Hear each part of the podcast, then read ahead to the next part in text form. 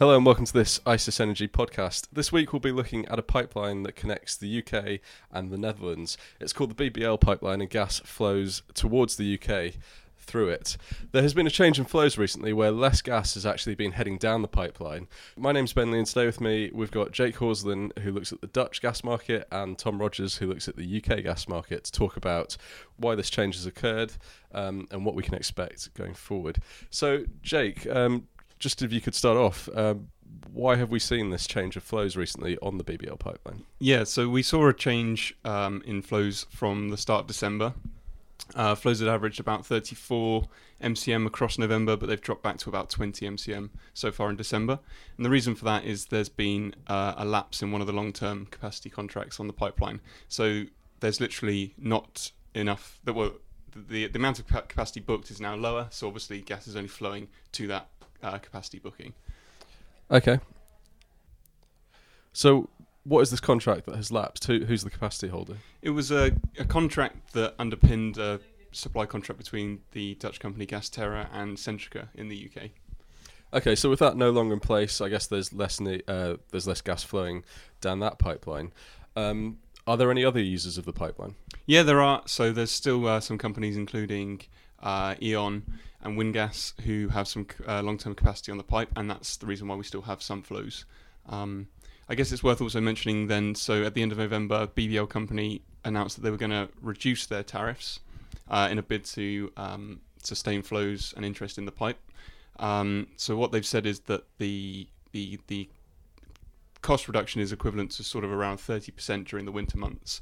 Um, but since that's happened, we've seen spreads between the NBP and the TTF narrow. So the in, the initial incentive to book additional ca- uh, capacity has actually been traded out of the market. So we, we're yet to see any new bookings via the Prisma platform. Okay, so there doesn't really seem to be that financial incentive to send gas through the BBL to the UK at the moment. But Tom, does the UK need the gas this winter? Yeah, I mean, it's the UK is, I guess, shorter than the rest of the European market at the moment, considering issues with its long-term storage site and the general lack of LNG coming into the market that's hit the UK more than more than others. Um, but the issue with BBL is that it's since that long-term capacity agreement has ended, its its merit order is almost way down the bottom now.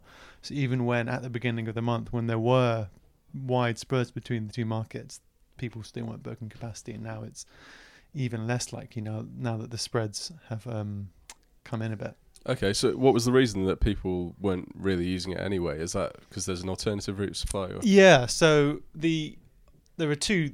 BBL is one of two interconnectors from the UK um, between the UK and the continent. The other one being the interconnector or IUK, which links Britain and Belgium, um, and that still has uh, a lot of well, all of its capacity booked on the long-term agreement. So essentially, for the around a dozen shippers that have those um, have that has that capacity, all that cost is sunk, and so not only not only is is that cost sunk, but also the markets in which you trade the spread between um, NBP and Zeebrugge in um, in Belgium, they're both sterling denominated. So there isn't that additional currency risk that you take on if you want to trade NBP TTF, which you know, and at the moment, considering how volatile currency is post the Brexit vote, um, it's a additional cost that lowers the margin of your trade essentially.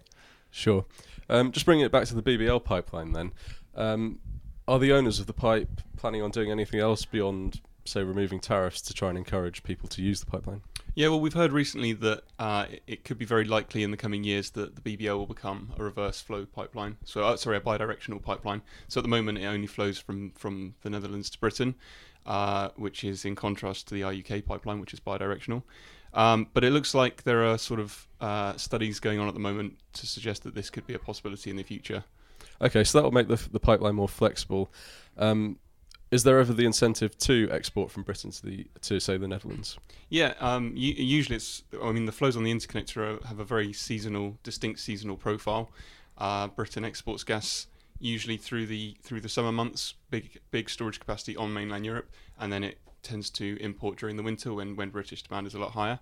Um, it's not that the UK is especially long gas because of production or any reason like that, but flows, LNG flows to Britain are also quite seasonal. There tends to be more LNG deliveries through the summer, and so that also gives um, that that also means that there's quite a lot of oversupply during the summer months, which may need to be offloaded to the mainland European markets. Okay, one to keep an eye on in the future then. Um, we'll be looking at the BBL pipeline going forward and seeing how um, its use develops and what it means uh, and how it reacts to price spreads. If you'd like more information, please go to www.icis.com. Thank you.